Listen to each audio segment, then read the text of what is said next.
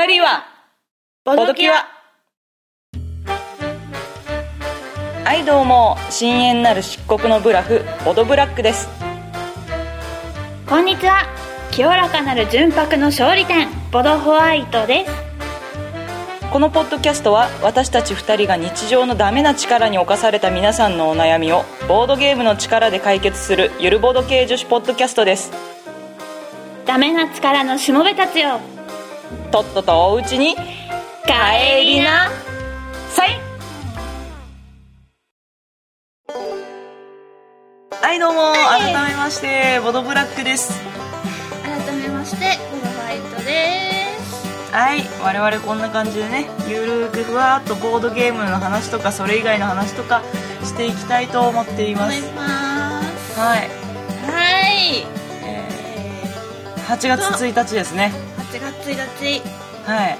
本番ですよ。皆さん梅雨明けてますかね。そうですね。梅雨明けてるかね。い明けてるか。開けてますね多分ね。うん大体海入ってると思いますね入る人あは、マジで。うん、夏だね。夏だね。はあ。泳いだりするんですかホワイトさんは？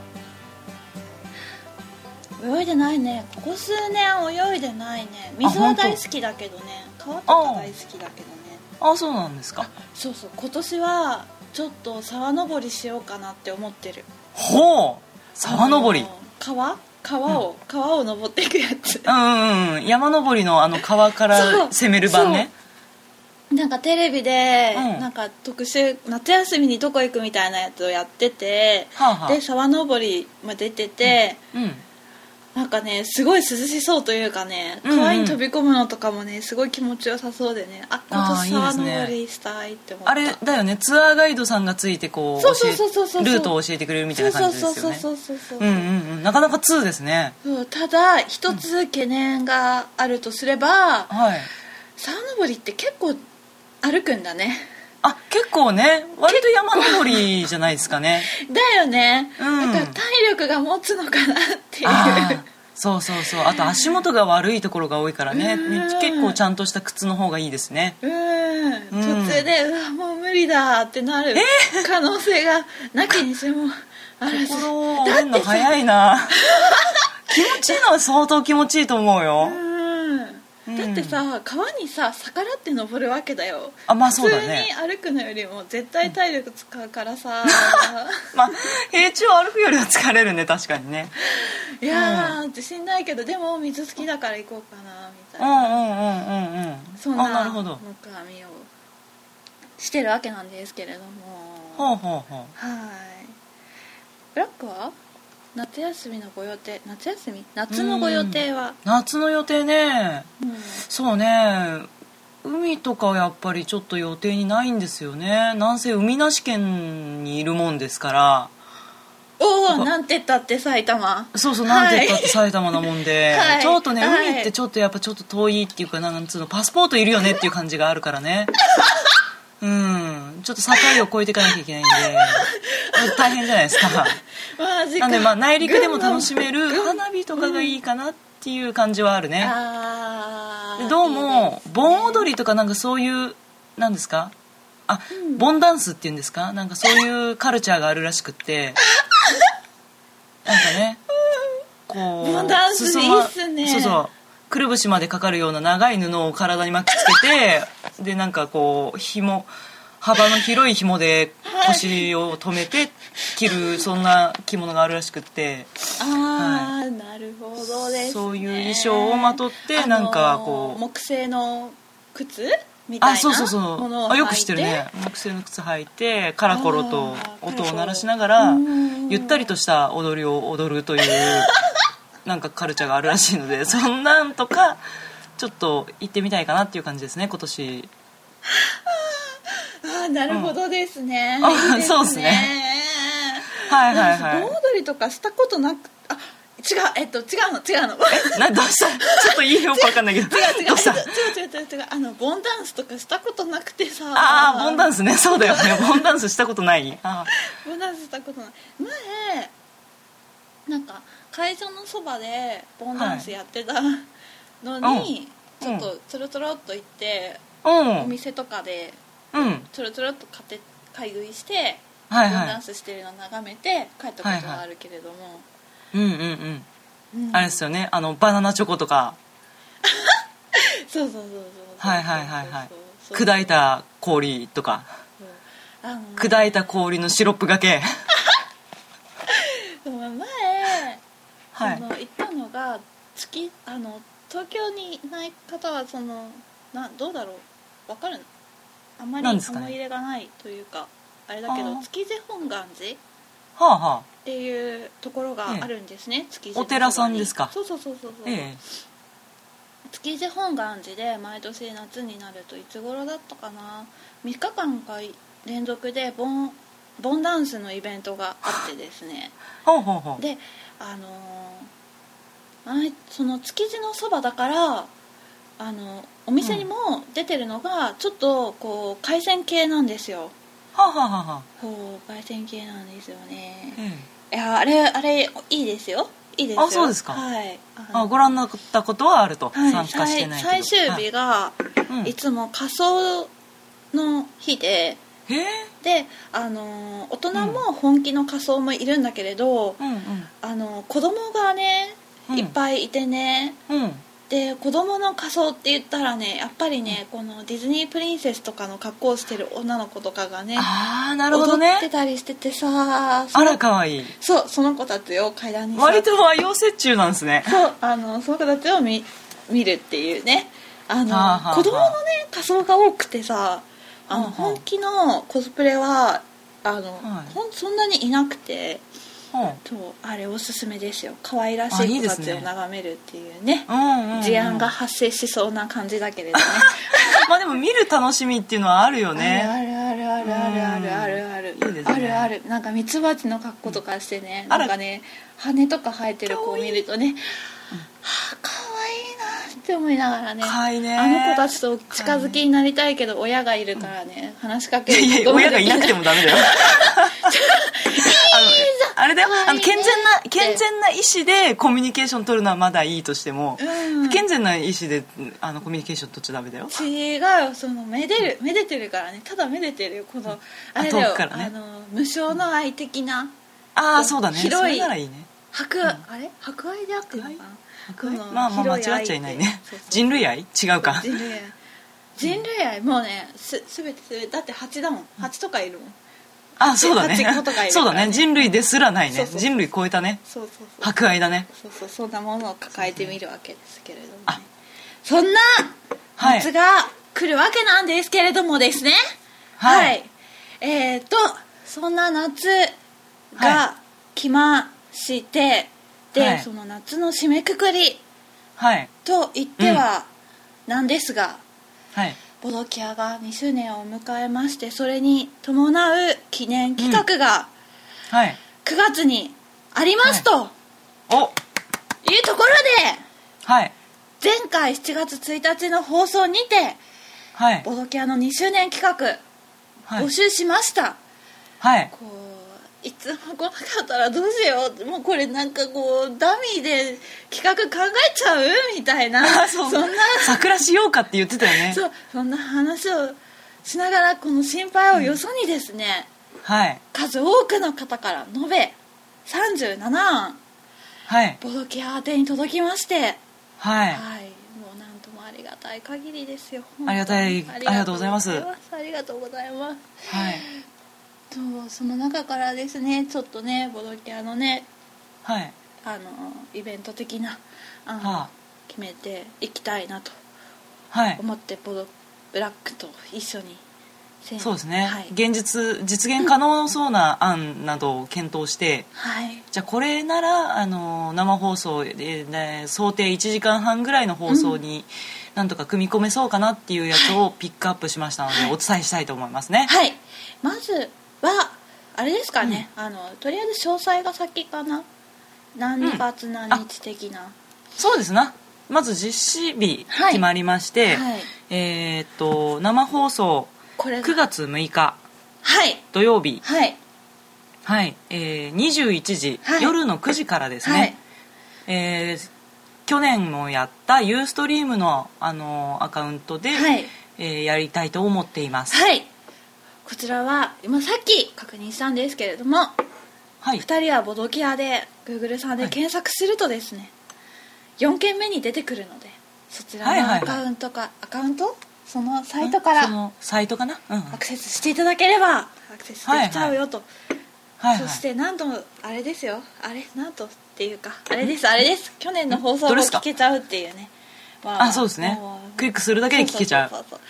あれ。なんか会員登録とかもそんなに必要ない。そうでなんならそのサイトの中からツイートできちゃうみたいな感想をね。リアルタイムで。そう。そう。でリアルタイムでツイートしてもらえると私たちも生放送しながらそれを拾ってこうコールレスポンスみたいなことができると。すごい。すごい。すごい。ハイテクすごい。すごい。なんて素晴らしい。なんてインテリジェント。っていうねイベントがね。2014年9月6日土曜日、そうですね2014年21時から始まると。はい。くしくもあれですよ。あの広角機動隊アライズう。んの公開日と同じっていうね。はいはいはい。あれですよ。アライズ見るんだったら昼間に見てきてねっていうね。あ夜は、ね、そうですね。ちょっとごめんなさい。レイトショーはご遠慮いただいて、ね。我々の方にちょっとチャンネルを合わせていただけると。ああそうですね、お願いしたいところですはい。はい。はい。えー、ですね。じゃ中身のはい。発表いきますか。はい。お願いします。はい、えー、と決定した企画なんですけども、はい。えーまず、えーこれ応募が結構多かった内容なんですけど、ゲームの生中継。ありましたね。はい。はい。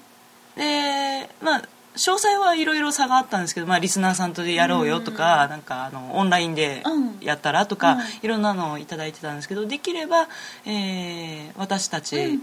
が対面で、うん。えーゲームしているのをうん。ユーストリームでうん。流して実況しましょうか、はいということになっています、はい。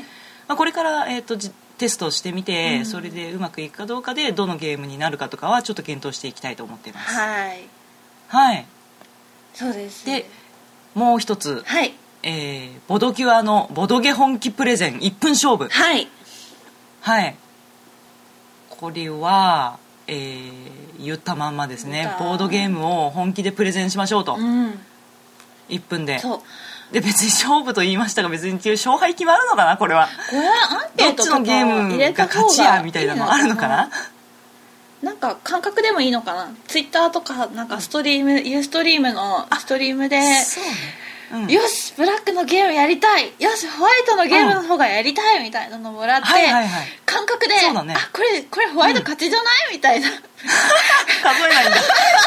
まあでもリアクションのねあの多さ少なさでねなんとなく勝負見えそうですね。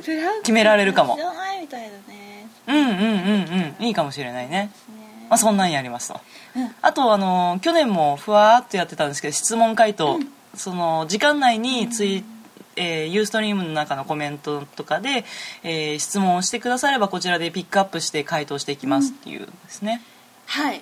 何でも。はい。そうですね。ください。何でも。でもう一つ大きいのが、うん。えーイラスト。そう。ボードキュア2人はボードキュアの2人のキャラクターのイラストをはい。募集して、うん。えー生放送中に、えー公開したいと思います、そうなんですよ。私たち、はい。顔も出してないのにイラストも出てないという、ロゴしかない、そうなんですね。私たちの情報が何もないところからの二次元イラストとねいうね。はい。ねイラストのそうですね。声の情報しかないんですけど基本。はい。そうそうそうそうそう。そのイラストをはい。公募してはい。見てはどうかっていうのがね、はい。顔出してないんだからちょっとイラストでも募集してみたらみたいなのが来ましてですね。はいはいはい。じゃあいっそ公募してみるかっていうところで。そうですね、はい。そう。でよろしければ、まあ、今後あの、ブラックアカウントホワイトアカウントみたいなのがあ発生するときに？ご利用させていただけるとありがたいとか。えー、まあまあ場合によりますけどあの応募してくれた人はそれはちょっとって言われれば、まあ、あすいませんって言いますけど。あれさよくさあの、はい。ポッドキャストのさポッドキャストに限らないんだけどホームページとかはい。で自己紹介あるじゃん、あのーはいはい。あのーあのー何？ええ誰え名前入れて誰々みたいななんか紹介みたいなのがさあるのにさイラスト使えたらいいよねみたいな。今のホームページは、はいはいホワイトの自己紹介もブラックの自己紹介もないしね。あないですね。ないですね。ないない。ないうん。そう一回さ昔はい。私たちのイラスト描いてくれた人がいたよね。ああいらっしゃいました、いブらっしゃいました。ラックさんはこんな感じでホワイトさんこんな感じ、い。みたいなだいぶシャープな感じのイメージねでくださいましたね。それをちょっとね募集してあんな感じを。公開したいなって思ってるんですけども、うん。であのただ9月6日の放送に募集してしまうと、あの公開がいつになっちゃうのっていうのがあるのでこのはいはい。8月1日の公開で今回、はい。あの募集をかけてで、はい。あの生放送の9月6日にユーストリーム内であの、うん。送ってきてくださったイラストを公開したいなって思っております、はいはい。ので、えっと、イラスト描いてもいいよみたいなあのイラストかあ描く描くっていう人はあのボドキア宛てにあれねツイッターだとなんかはず恥ずかしいというかなんかこうあの、何？バレバレちゃう？バレだバレちゃう？バレちゃうみたいなあところが誰が応募したかバレちゃう。先に見られちゃうネタバレ的なのがあるから、あなるほど。これえっとあね。どうしようか。2人ホームページからってはい。添付できないっけ、あ添付送れましたかね。確認してませんでしたね。そうですね。あじゃあホームページの方にあのインフォメールのアドレス載せとくか、はいはい。そうですね、じゃあ、えっとうんうん今回のボドキアのイラストなんですけれどもあの書いていいよ書いてもいいよっていう既得な方がいらっしゃいましたら、えっとボドキアのホームページに、私たちのあのお問い合わせメールというか今回の方、はい。公開に合わせてホームページにお問い合わせを入れてお載せておくのではいはい。そちらのメールアドレスにイラストを送っていただければ、こっそりね送っていただければ、あのユーストリーム公開に合わせて公開しちゃいますよっていう感じでね、はいはいはい。でただ、えーとはい。ただ注意点が1点ありまして、はい。ボドキアの生放送が9月6日の土曜日なので土曜日に送られてきた後ね、あのみんなおがしがあちょっとね見る暇がひょっとしたらないかもしれないですね。当日はバタバタしちゃうので。イラストの締め切りなんですけれどもこちらを9月5日金曜日の12時ですね。24時をはい。締め切りとしてはい。イラストを募集したいと深夜0時はい。思います。ので、はい。どしどし、はい。どしどし。はい。どうかぜひよろしくお願いいたします。イラストなかった時どうしようか。なんか好きなキャラクターどうしようか。私たちまた桜で描こうか。自分でね。そんなそんなそんな特技ない。イラスト。あれ？ホワイトさんイラストあダメだ。っホワイトグルーミーグルーミー好きだから グルーミーの超しょっぱい顔になったな今。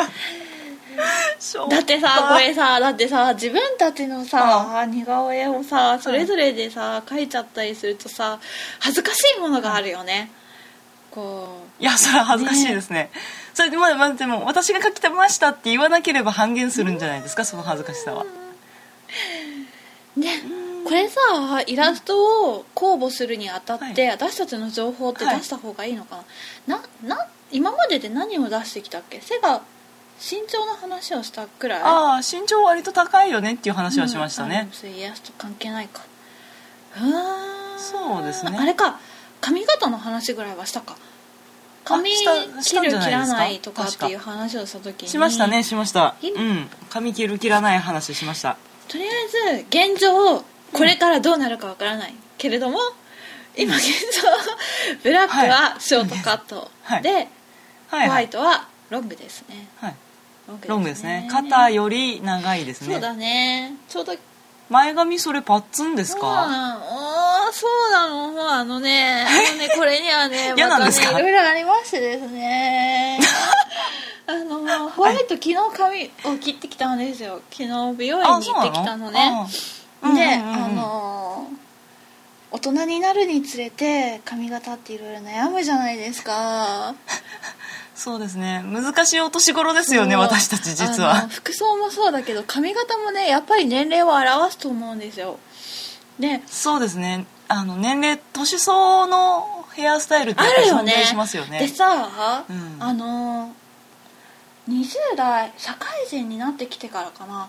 あの横はい。なんだろう流す前髪を流す人って結構多いじゃん？横で分けて、はいはいはい。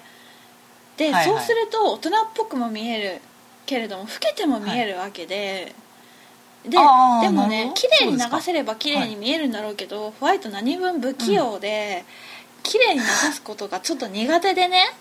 ああヘアメイクがね。今までこう前に下ろしてきたんですけれども、はいはい、はい、であの若干前髪に癖があってちょっと浮くからいつも重めに落として下ろしてたんですね。はあ、はあはあではい。そう今回切る時にね横に流すか下ろすか悩んだんだけど、まあ、結局下ろしたんだけれど 結局はい下ろしたんだけどさ、下ろすとさ何が弊害何が問題かっていうと幼く見えるっていうか、ああはい。若作り的なやだー。若作りって思われたくないよいいじゃないですか。若作りいいじゃないですか。受け入れてこうよ。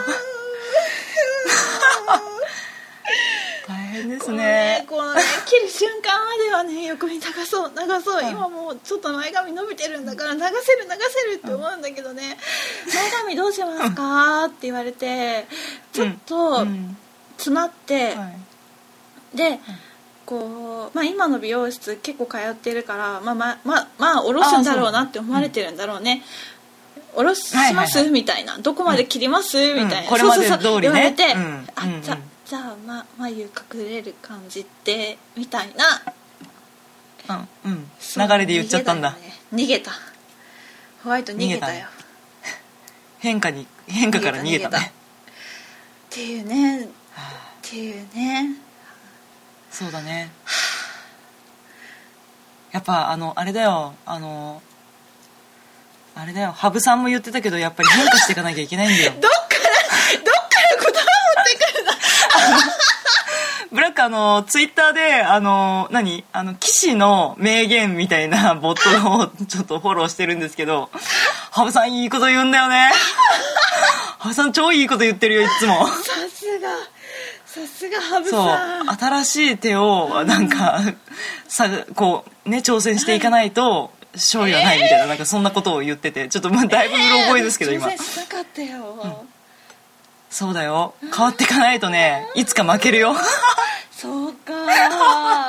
あのねホワイトねあの今までずっと18ぐらいからずっと茶髪だったんですよ、あのーああああそうなんですか。カラーをね。そうそうそうそう最初はすっごい結構明るめでやっていくとちょっと麻痺してくるからさどんどん明るくなっていっちゃあうの。あそうね。でうんうん。途中から仕事の関係もあってあの社会人になって部署が変わってでちょっと硬いところに行ったから、あのは会う人も変わってくるし髪の色を抑えようかなと思って、トーンをどんどん落としていったのね、で去年、はいはいはい。心機一転私も大人だし前髪 ちょっとなんで笑ってんの？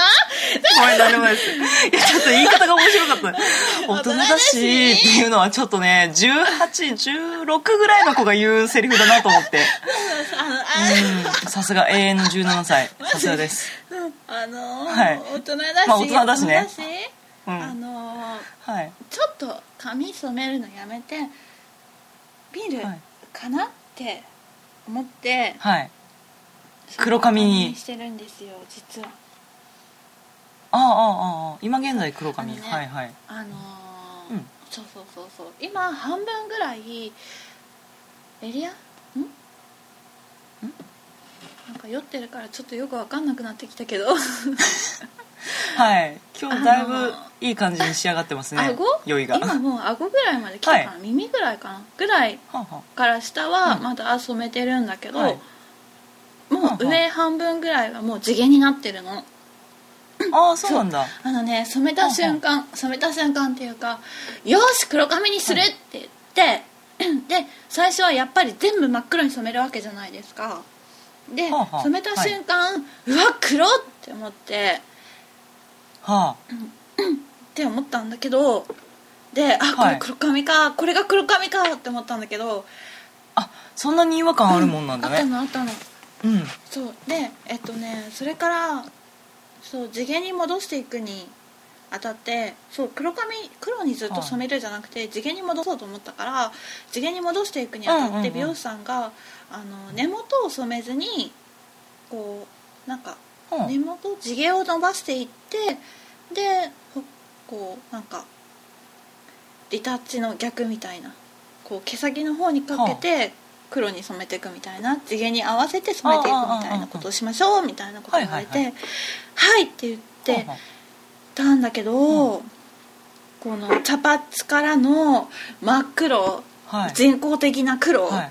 からの地毛だから、はこう物足りない感じが今すごいある。なんかこはうそうそうそう。黒さに黒さに。さが物足りないの？それ。そう。物足りないの？そう。地毛の黒に。あんなに真っ黒だったのに、なんか地毛あそうそうちょっとあこれこ個人差もあるんだろうけど地毛の黒ってそこまで真っ黒って感じじゃないから、あそうだね。染めた黒は確かに不自然なまでに黒いもんね。ね。ん確かにああそういう違和感があるんだ。へえねもう一回黒に染めようかなって思いつつは思いつつ今に至ってるんだけれど、何の話してたっけ、い。はい見見失いましたね。えっとあイラスト募集のヒントを言おうとしてたんですね今ね。そうそうそうそう。ブラックショートカットの黒髪です。そうでホワイト、うん。ロングの黒髪です。で髪の長さは、はいはブラック、今？あでもショートか。そうだよね。ショートの、うんそうだよ、ね。うんうん。そうですね。で眼鏡をかけたりかけなかったりですね。うん、ホワイトさんは基本お外に出る時はコンタクトですよね、うん。最近ねあの目が傷ついてますねって言われてコンタクト中止令禁止令を出されてるんだけれど。あはい。そうですか。あじゃあ眼鏡がちなんまあですね。でもどっちでもですよあのブラックもあコンタクトの時あるし、半うん。々ですね,、半々ですね。確率的に。うんうん。そんな感じです。これぐらい？はい、あとは52 そうだね。あのあれだよ。声だけからイメージするうん。私たちのイラストっていうのも興味あるしね、はい。どんなの？そうですねあの一回あのイラストじゃなくて写真でなんかこんなイメージですみたいなのを送ってくださった方がいてそれがかなりのビジュアル系メイクな感じでちょっとびっくりした。ブラック。ああ、うん、嬉しくもびっくりした。こんなイメージかと思ってねだいぶ尖ってブラックると思って、もね声のイメージからあこれあるあるある、あるあるって思った。あ本当、ああ、ええそうですか。そうですねうん。そんなホワイトとブラックのイラストを募集しまはい。す、そうですね。はいはいはいはい。そんな感じでございます、そうああの 生放送の。あまあいいか。生放送のタイトル決めてたんですけどそれは当日公開でいいですこれはあかれだよ。あの、うんうん。お楽しみに的なね。お楽しみです。当当日のお楽しみです。はい。まあそんな感じの9月の告知でございましたね。はーいはい。で他にもあのちょっと採用にならなかった企画もたくさんあったんですけれども、あの中に一つあのフリートーク会、あのボードボードゲームの話を一切しない会とかどうですか？みたいあなお言葉をいただいたので。そうなので。あの今回はい。やってみようかなと、あのー新しい挑戦を。ボードキャだから一応ボードゲームのポッドキャストなんですけれどもでそれを生放送に持ってくるのって、ちょっとどうなの的なのがあってね、生中継ゲームの中継してって言ってるからね,、はいはいボードゲームなしの中継どうなの、うんうんうんっていうのがあったからポッドキャストでやろうっていうのはちょっと話してたんだけれどもね。それでうん。今回のこの8月1日の公開分をボードゲームの話ゼロではい。送りたいはない。と ゼロ。思っております、はい。皆さんはボボードゲームのポッドキャストだと思って聞いたはい。方は残念。うん。残念でした！すいません。あの過去回を。申し訳ない、そう。申し訳ない。申し訳ない。過去回を。申し訳ない。お楽しみください。私たちのポッドキャストにボードゲーム色 本当はねしたくてたまらないんだけどね。ボードゲーム色を求めてる方に。うをついてボードゲームの話が出の出そうなんですけれども。申し訳ない。申し訳ない。ぶっちゃけぶっちゃけボードゲームの知識というか情報を求めてる人は少ないとは思うんだけど。そうですね。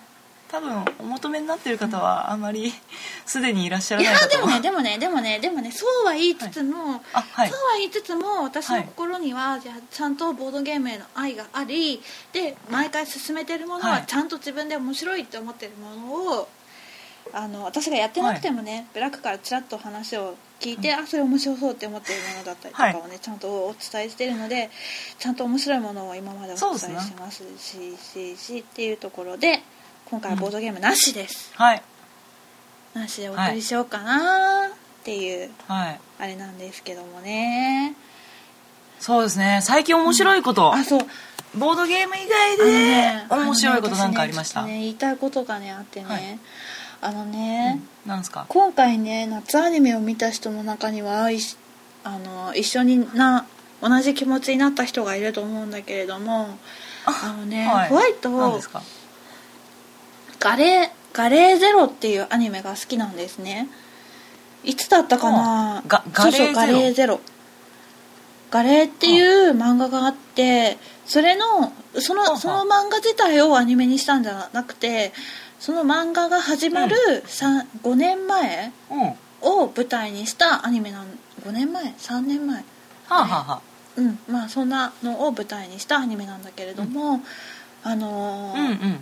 ホワイトもリアルタイムでは見てなくて後から見直したんだけれども、うん。まずまあまあすごい印象的な、衝撃的な1話から始まりラストまですごい面白いアニメで、ホワイトはすごいおすすめするアニメなんだけれども、う。んテレビシリーズでやってたんですか？でワンクールだから本編は。12話なのね。だから見やすいんだけれども、うん。そのガレーゼロを書いて、あガレーゼロじゃないや。ガレーの作者である瀬川さんの,、あの東京 ESP っていう漫画が今年の夏アニメとしてアニメ化されたのね、であの世界観としてはガレーと東京 ESP は同じ世界らしいの。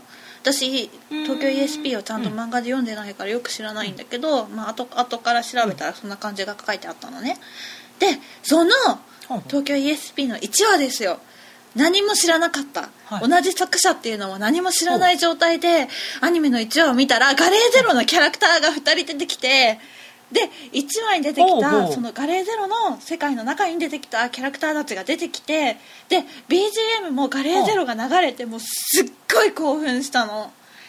もうねはあ。あれは、はい。もうねガレーゼロが好きな人たちに向けてのものすごいサプライズというかすごいプレゼントをもらったような感じだったのね。はあ。あ ESP が。ESP が。はあ。そうなんかねあ漫画の1話は別にガレーが出るわけでもなく、同じ世界っていうのはあったけれども、まあ、漫画読んでないからその後出てるのかもわかんないけどまあ出てないわけよ、わけですよはうん。あ。はうん。そうそうそう。そう。あのねだからね東京 ESP を全くチェックをしていなかったガレーゼロファンは東京 ESP1 話を見た方がいい、っていうね。ああなるほど。あれですよ。だってね東京 ESP を見てからもうガレーが見たくて見たくて仕方がなくなってガレーゼロを見直したからね。うん。何系のアニメなんですかちなみに。ファンタジーってくくっていいのかな？ファンタジー？あ東京舞台だけえっとどファンタジー、ねあのーすごい簡単に一言で言うと音量と戦うアニメ、あははははあなるほどね。そうそうそうそう妖怪退治的な。そうそうそうそう。幽霊退治か。別に SF っていうほど近未来ではなくそうあの、うんうん。代々受け継がれてる血筋とか家系とかがある中その、うん政府の裏で暗躍するうん。環境省っていう組織の中で、そうそうか、うん。環境省。環境省？そう環境省かわいそうやな。環境省を超うんうん自然対、うん。災害対策チームだったかな。なんかそんなそんなファーっとああファとしてるんだけど今私の中で、うん。えっとねそんな名前のうんうんうん。組織で戦ううん人たちっていうね、そうそうそうそうそうそう、はあはあのねこれがただのただの悪と戦う人たちっていうそんな簡単な言葉で済ましてもらいたくはないぐらい ぐらい、い、いアニメです。いいアニメ。あ超いいアニメです。はい。ああそうですあのかね その悪霊と戦いつつ自分の血筋とかその家系とかいろいろそういうしがらみもあるんだけれども、はい。あのーホワイトは今まで常々言ってきたかどうかはわからないけれども人間の葛藤が好きなわけですよ。はい、あのあそうなんですか？あーなるほしれませんね。どだったらいい言わせてもらおうか、ん。葛藤が好きなんですか？ホワイトははあ葛藤が大好き、うん葛藤が大好き。だからこそガンダムを見てるはあ。と言っても過言ではない。そう。ガンダあムでロボそのモビルスーツに乗ってるじゃないですか。モビルスーツに乗ってたら誰が乗ってるかなんか分かんないわけですよ。で、うんうんうん。あのそうそのホワイトが大好きなポケットの中の戦争っていうのもねあの葛藤のなせるものというか、いやあれ？なんかあごめんなんかこ今日ちょっと酔ってるわ。えっとねあのちょっと待ってちょっと待ってちょっと待って。ちょっと待ってえっととりあえずポケットの中の戦争は横に置いといて、で、うん。あのね、ガンダムってはい。悪がなくてそれぞれの信念のもとに戦ってるわけで、あ。どっちが悪いとかっていうのはないのね。まあ中にはすごい悪人とかもいるんだけれどもただその中であるのがよくあるのが友人同士その戦争戦場ではないところで出会って心を通わせたのにはい。実はた敵同士で戦わなきゃいけないっていううんうん。のがあったりするわけ、そのはいはいはいはい。敵だけれどもあの敵だからこそ戦わなきゃいけないみたいな戦いたくないけれどもはあはあ戦わなきゃいけないとか、なんかそういうね葛藤がね大好きなものでねそうだ。そういうそういう葛藤も含めた「ガレーゼロ」をおすすめしたいなっていうのがあるんだけれども、でホワイト「ガレー」っていう漫画自体は読んだことがなかったのね。でこの間ネットカフェに行って漫画を読もうと思って読んだの。あれは、あディスっちゃいけないディスっちゃいけないんだけれどあのあはい。ガレーゼロが大好きな人は漫画にはちょっと物足りないと思う。物足りなかった。だってさガレーゼロってあのガレーでいうところの主人公はちゃんと出てくるんだけど、ガレーのすごいメインになってくる人をすごい漫画では簡単に扱ってて、ああじゃああスピンオフ的な感じなのかしらね感じとしては。そうなのあありますねそういうことね。簡単に死なせちゃってさ、わあそれネタバレじゃないですか？大丈夫ですか？死んじゃったんですか？なああわあわあわあわあわあはいはいはいはいはいはい私なるほど。5巻から先は読んでないけど。そう読まずにあそうですか。あのね。スキップビートの先と、スキップビートと青ハライドだけ読んで帰ってきたあ。あそうですか。スキップビートね。そうああのねあそうそうそうそう。あのうんうん。兄貴は的には漫画アニメの話に行きたいところなんだけど漫画の話に戻すとですね。あそうあのガレーを見た後に、あのーあーアニメの話も入るか。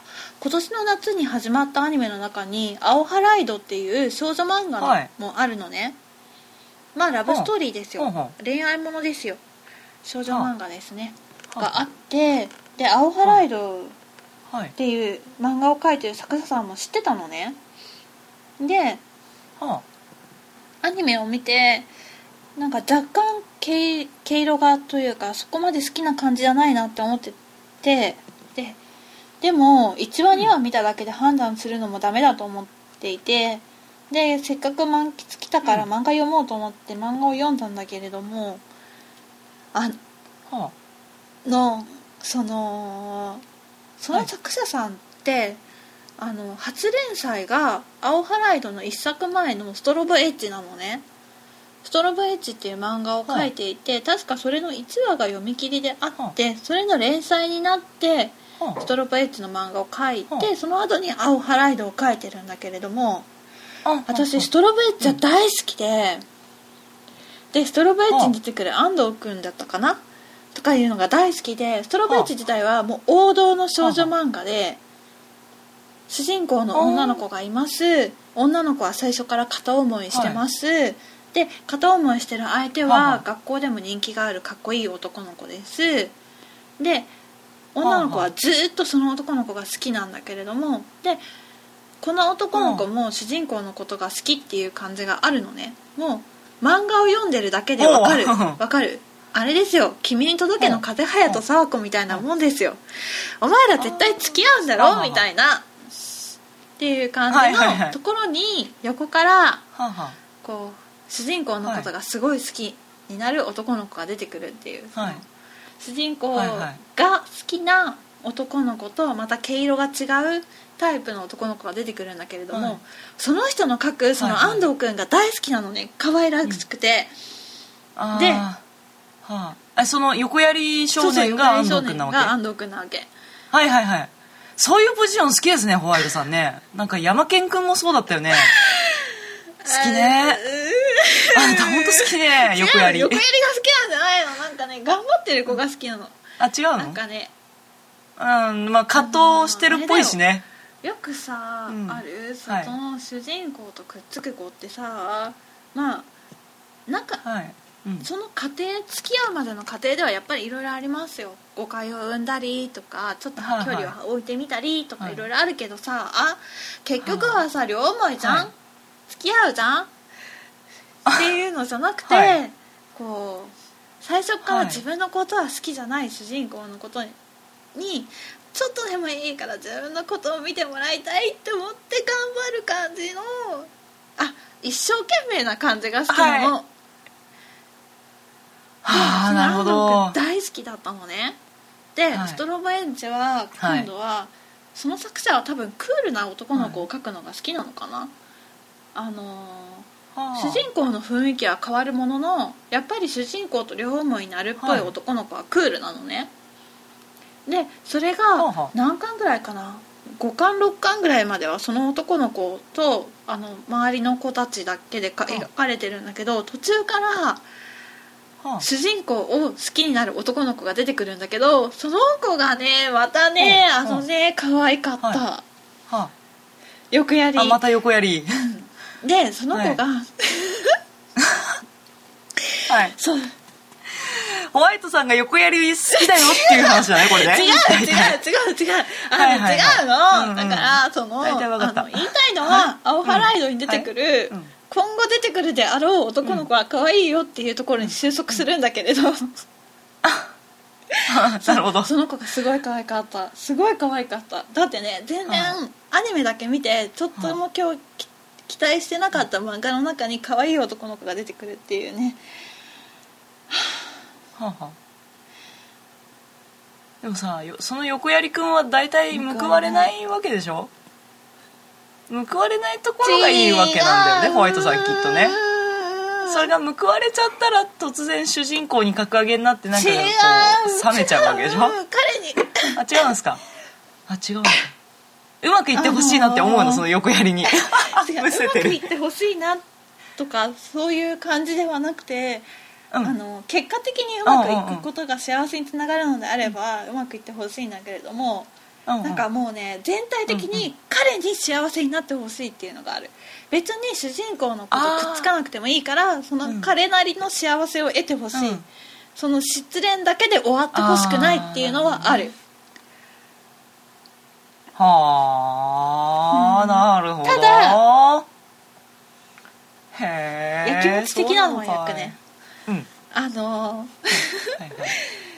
そのストロボエッジにあったんだけどさス最後の最後主人公に振られた安藤に言い寄ってくる女の子がいるわけですよ。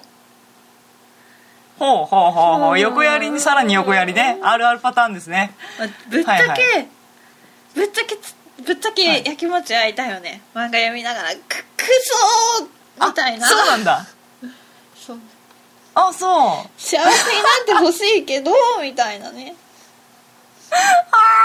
ありつつなるほどね。面白いもんですね。そんなアオハライドでした。まあねちゃんと読んでないから、ねはいはいはい。最後まで分かんないけどね完結してないし、うん。そう。そうですか。いやーいやー久しうぶり。ん。なかなかアニメと漫画尽くしですなうんホワイトさん。うんうん。うん。うん。うん。うん。デジタルゲームは全然ですか？デジタルゲームはそうだね。最近やったゲームといえばああれあれ「ドラクエの2が」うん。あのスマホ用のアプリで配信されたから2やったよ。ああそうですか。クリアした。ふふふふえ？あのしていこれを言うと批判があると思うんだけどいやえ？違うな。ホワイト今までねあのえなんだ？うん。ああれ？男兄弟がいるとかっていう話してたっけ？お兄ちゃんがいて、あしてますね弟がいるんだけれども。で、はいはい。今まで一緒にゲームをしてきたから、で遊ぶゲームが一緒だったりするとエンディングも一緒に見たりするわけね。うんで、うんゲームはちゃんとやるんだけれども、なんかこう、うん。その物語を終わらせたくない的なのがあったりとかでラスボス直前でゲームをやめることが多かったのね。はい。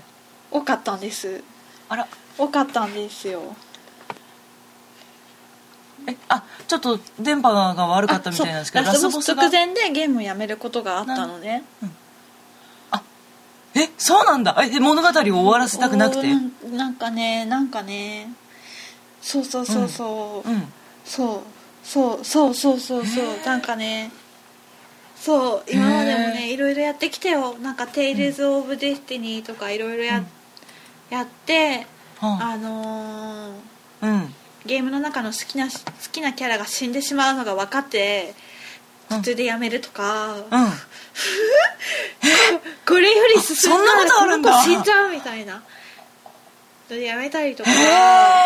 あのうん。ーななんだうんうん。まあまあいろいろあったよ。あのー弟が全クリしてるとのを隣で見てしまって、一緒にラストまで見て、なんかクリアした気持ちになっちゃうみたいな、あああそれは気持ちは分からんでもないね。うんうん。あってね、うん。あってあったんだけど1は、ドラクエ1はクリアしたんだけど、ドラクエ1って容量も少ないし、うんうん。すぐ終わっちゃうから、まあ1日2日でクリアしちゃったんだけれど、2, はあは2ね。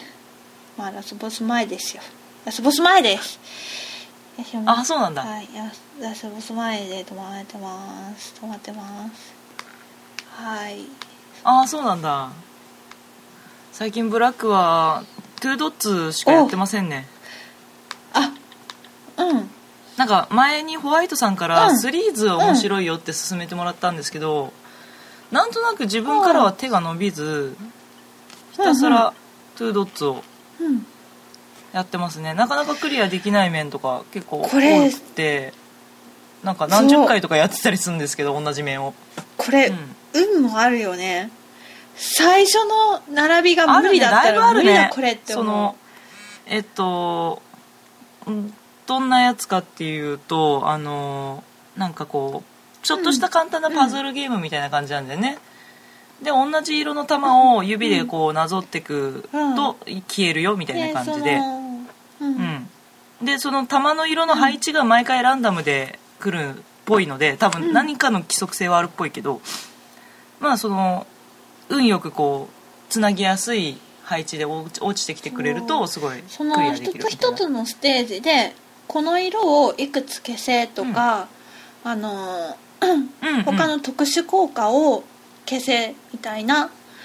いろいろステージごとにね、うん。指示はあるんだけれどもね。指令そう。うん。で、あるんだけれどもちなみに今何面まで進んでる？ああ今確認したら100まで来ました。いつの間にか、うん。うん。なんか砂漠の面まで来たよ。なんかメキシカンな感じのちょっとね BGM が陽気でいいよ、あのーあれ初めのばっかりの頃は多分ブラックよりもうん。多分じゃないやブラックよりも遅かったんだけどもいつの間にか今私107面だからおお越されてる。越しちゃっ越 されたマジたか。そう107まで来たよ。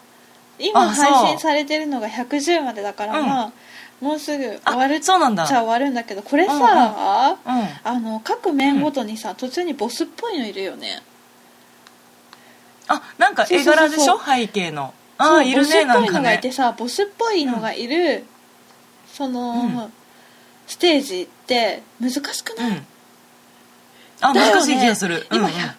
っぱちょっとリンクしてるよね。だそのはい面のマップとその面の内容自体は完全なリンクっていうか別に関連性はないはずなんだけど、その背景のなんか怖いキャラがいる場所は難しいような傾向があるっぽいね。その、うん。ステージごとに火山のステージがあれば、火山にちなんだお邪魔っぽいのが出てきて、で氷っぽい氷山っぽいのがあれば氷のお邪魔っぽいのが出てきて、で今100ぐらいを超えての砂漠の面で、うん。まあ、砂っぽい邪魔っぽいのがあっての今ボスがいるんだけれども、あの、107面がボスのところでさこれ無理なんだけど、あ詰まってるんだそこで。もう。無理なんだけどできる気がしない。いやもうここまで来たらいけますよ、まああの大丈夫ですあよの5色5色をうん。70、それぞれ全てを71個消せって出てるんだけど毎ほうほ回う。ステージが終わる。その条件としてはうん。うん。うんと動き？ターン。ターンって出るんだけれども、うん。うん。あの45ターン以内に何々をいくつまでいくつ消せっていうのが毎回指示であって、うん。で、はいはいはい。そのターンが過ぎると、まあ、そのステージ終わっちゃうんだけれども毎回ね、このターンに来てからねその半分しか消せない、それぞれのあ5そうなんだ。色を半分ぐらいしか消せないところでいつも終わっちゃうからもうこれも、うん。いや全然惜しくないね。全然全然遠いね。ほど遠いね。あーだいぶ難しそうだね。うん。っていうのをねやってやってる、トゥルドッツそんな苦悩しながらやるもんだったっけ？そんなトゥルドッツの話をしてる人でなんかそんなこんな苦渋に満ちてるのちょっと面白いわ。さここの面をさな、そんな深刻になるゲームじゃないよねこれ。深刻にななってるほどではないけれども、まあまあ時間があったらうん。開けるわけじゃない、うん。開くわけじゃない？開いてやって、で、うん。あのん。ライフがあるから、ライフがなくなったら時間ごとに回復していくうん。ゲームなんですけど、まあよくあるよね、はいはい、はい。あのありがちですね、うん。そのライフが5つあってうん。5つ消費して、はあまたできなかった、うん。またできなかったっていうのを今繰り返してるからね。なるほどね。だいぶ詰まってる感じするね、うん、そうだよね。まあでも一気抜きにちょうどいいんだよそうそうなんか簡単。短い時間で終わるからね。そうん。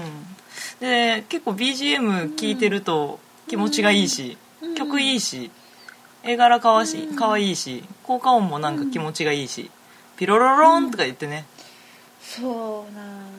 ペッポペッポっつって終わっちゃうんだよね。そうなんですよ。そうなんですよ。うんうん。いやね。それが終わったらあれやってる人多いのかな。シリーズで時間潰すんだけれども、ああ、はい。そこのはしご。そうそうそうそう。スリーズのスコアはどのぐらいいくんですかホワイトさん。は今最高で2万かな。あ。2万2万？ん？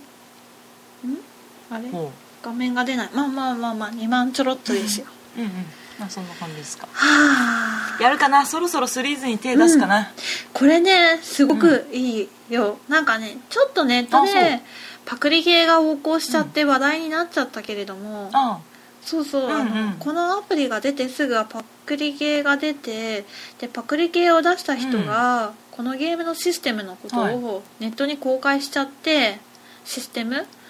でそれからうん。またパクリゲーのパクリゲーみたいなものがすごい横行したのね。で今も無料ゲームの上位にパクリゲーが入ってきてるんだけれども、うんうんうん。まあまあまあまあそうは言っても本家本元、作りが違いますよ。うん。有料だけどおすすめですね。うん。ああそうですか、うん。やっぱ本家が一番面白い、イラストもき、うん。あのねただねこの間のアップデートでね日本語に対応しちゃって若干ダサいんだけど、あそうなんだ。うん日本語対応ちょっとダサい。別に日本語対応してくれなくてよかったなみたいなのがあるんだけれども、ああそうですか。まあまあまあお子様に優しいんじゃないですか、あでもおすすめですよ。うん。シリーズって何をするかっていうとまあ、3, 3をずーっと足していくみたいな3の倍数をずっと足していくみたいなゲームなんですけれども、3, うん。3と3はくっつけられたりくっつけられるとか6と6はくっつけられるとかそういうのをずっと狭い画面の中で繰り返していって最高得点を目指すんですけれども、そう途中にはあ。1と2っていうコマも出てきて、でその1と2を足して3にしないと先に進めないのね。1たす1はできなくて、2, 2たす2もできなくて、1と31と2でしか3を作れなくてで3にしたら3と3しかくっつけられなくてっていうのを進めていってうん。あれ？かない3と6はつかないんだっけか。はいはいはい同じ数字そうそうそうつそういてくるねそうそう3以上になったら。うん。であの空いてるマスに動かすんだっけ？そうそうそうそう隣のマスとそうそう交換できる上下左右。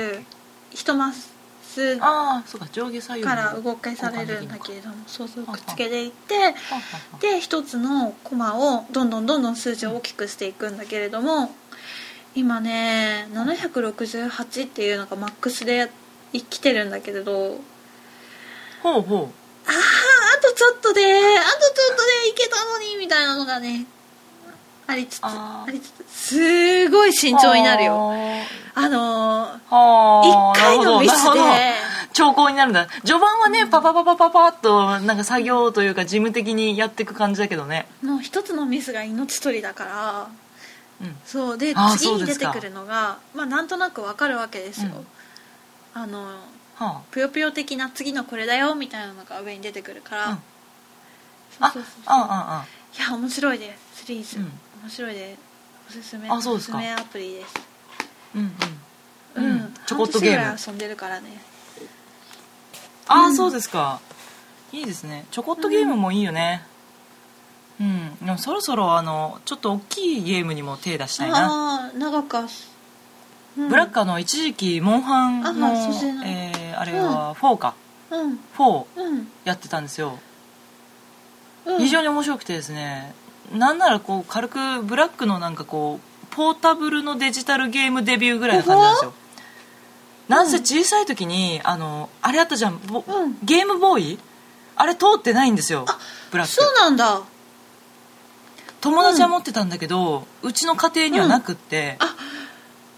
で初めて持ったポータブルのこのゲーム機が 3DS へで、えほうほうほうほう、うんで、えーっと手始めにね、やっぱりなんせさゲーム経験デジタルゲーム経験浅い自覚があるからさ、あんまり難しいのから始めると挫折してゲーム機がもったいないことになっちゃうから、まずはと思ってあのーなんだっけ飛び出せ動物の森から始めたんですよ。うんうんうん。はいはいはいやってました。はい。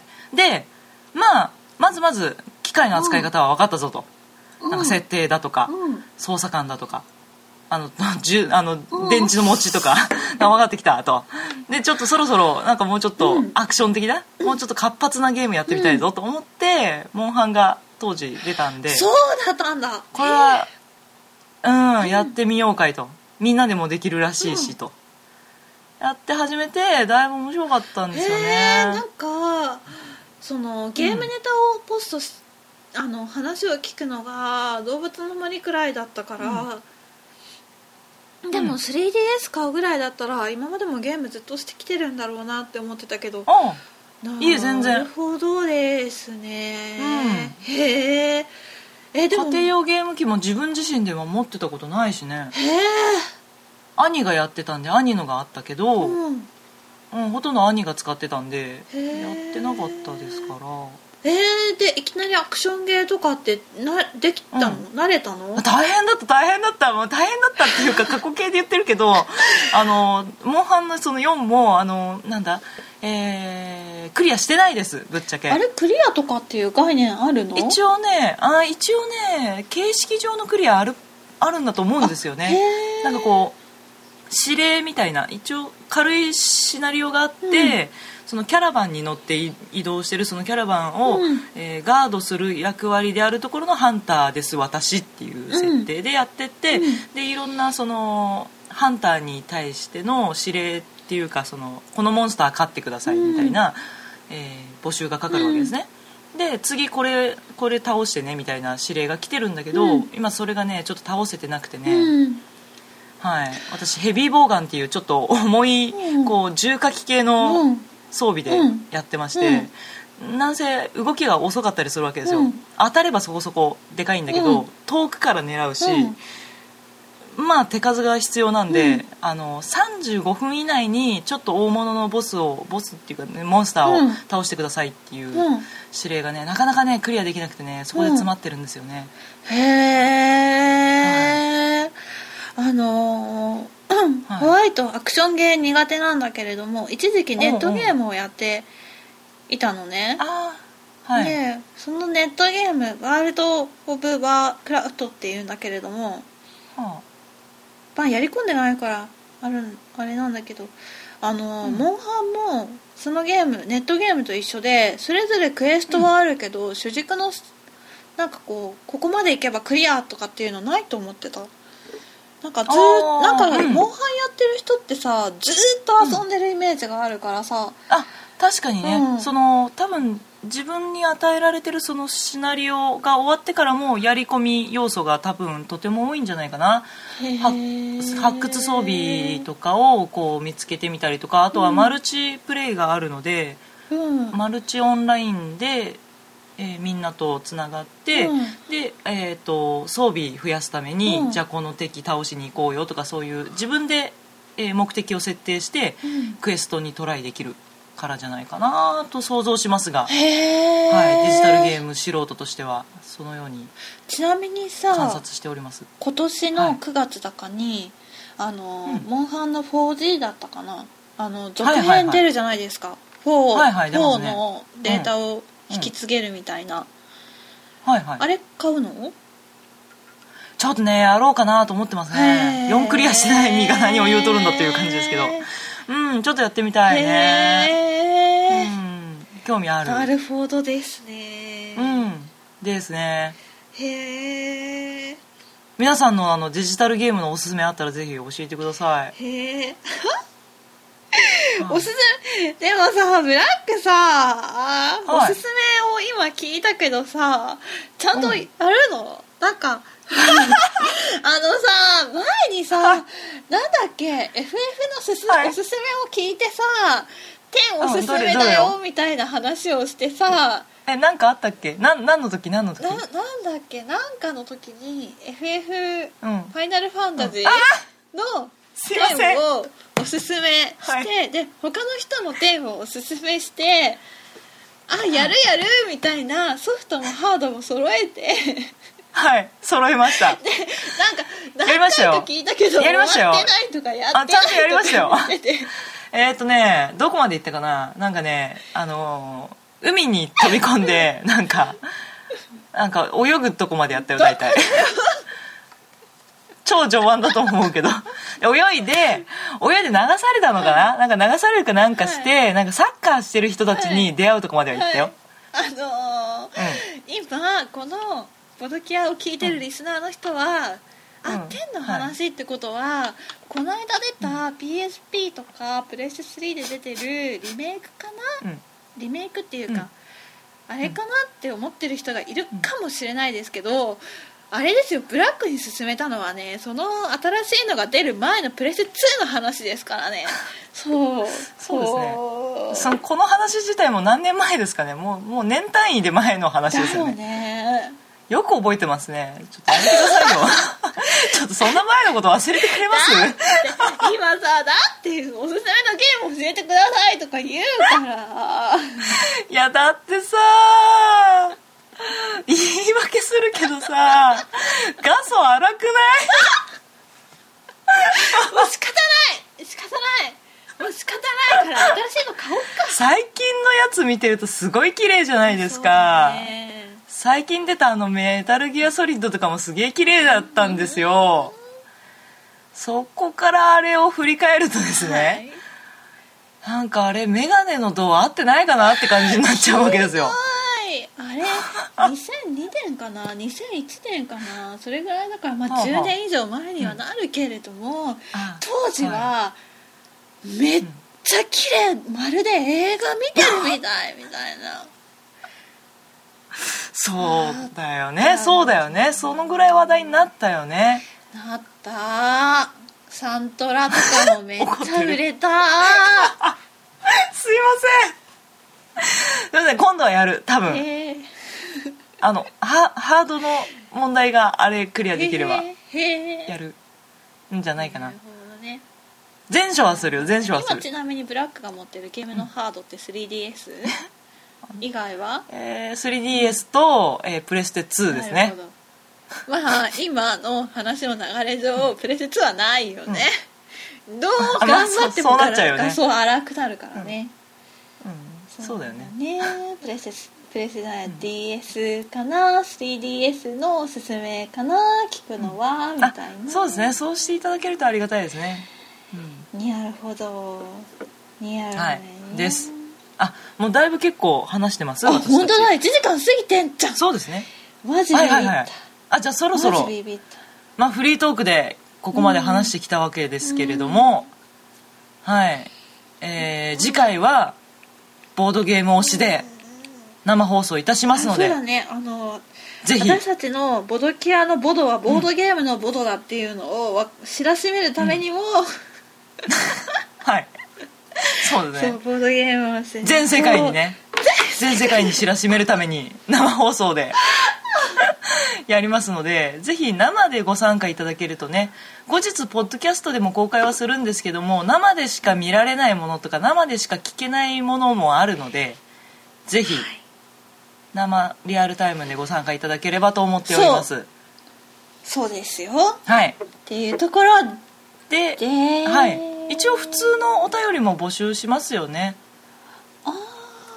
次回を採用になるかは分かんないですけどそうだね、そうだね、うん、もしかしたらあの9月の公開じゃなくて10月の公開での採用になるかもしれないですけども、生収録に、いつも通りねの、そうそうそうそう、うん。生収録に限らず、あのお便りは年がら年中ですよ、24はいはい。時間365日募集しておりますので、はい、お便りを募集したいなと思っております、はい。えー、宛先。と私たちにはツイッターアカウントがありましてそちらの「アットマーク BOARD、アンダーバー CURE ポドキャ」宛てに送っていただくかホームページがありますのでこちらが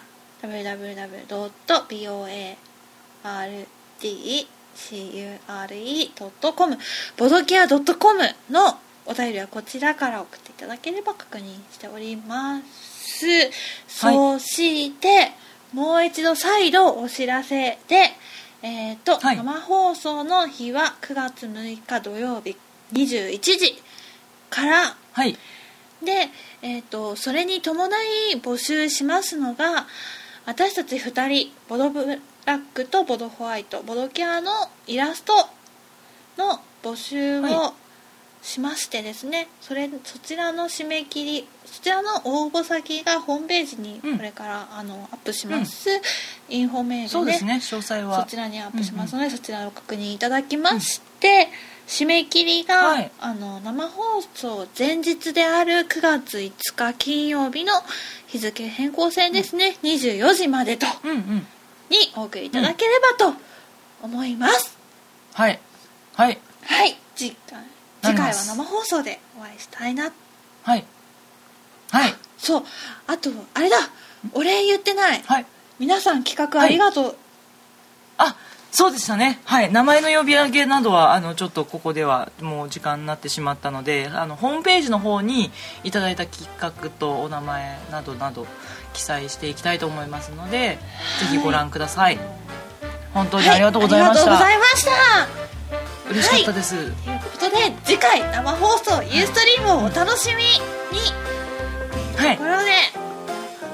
はい。ではまた次回お会いしましょう、バイバーイ。バイバイ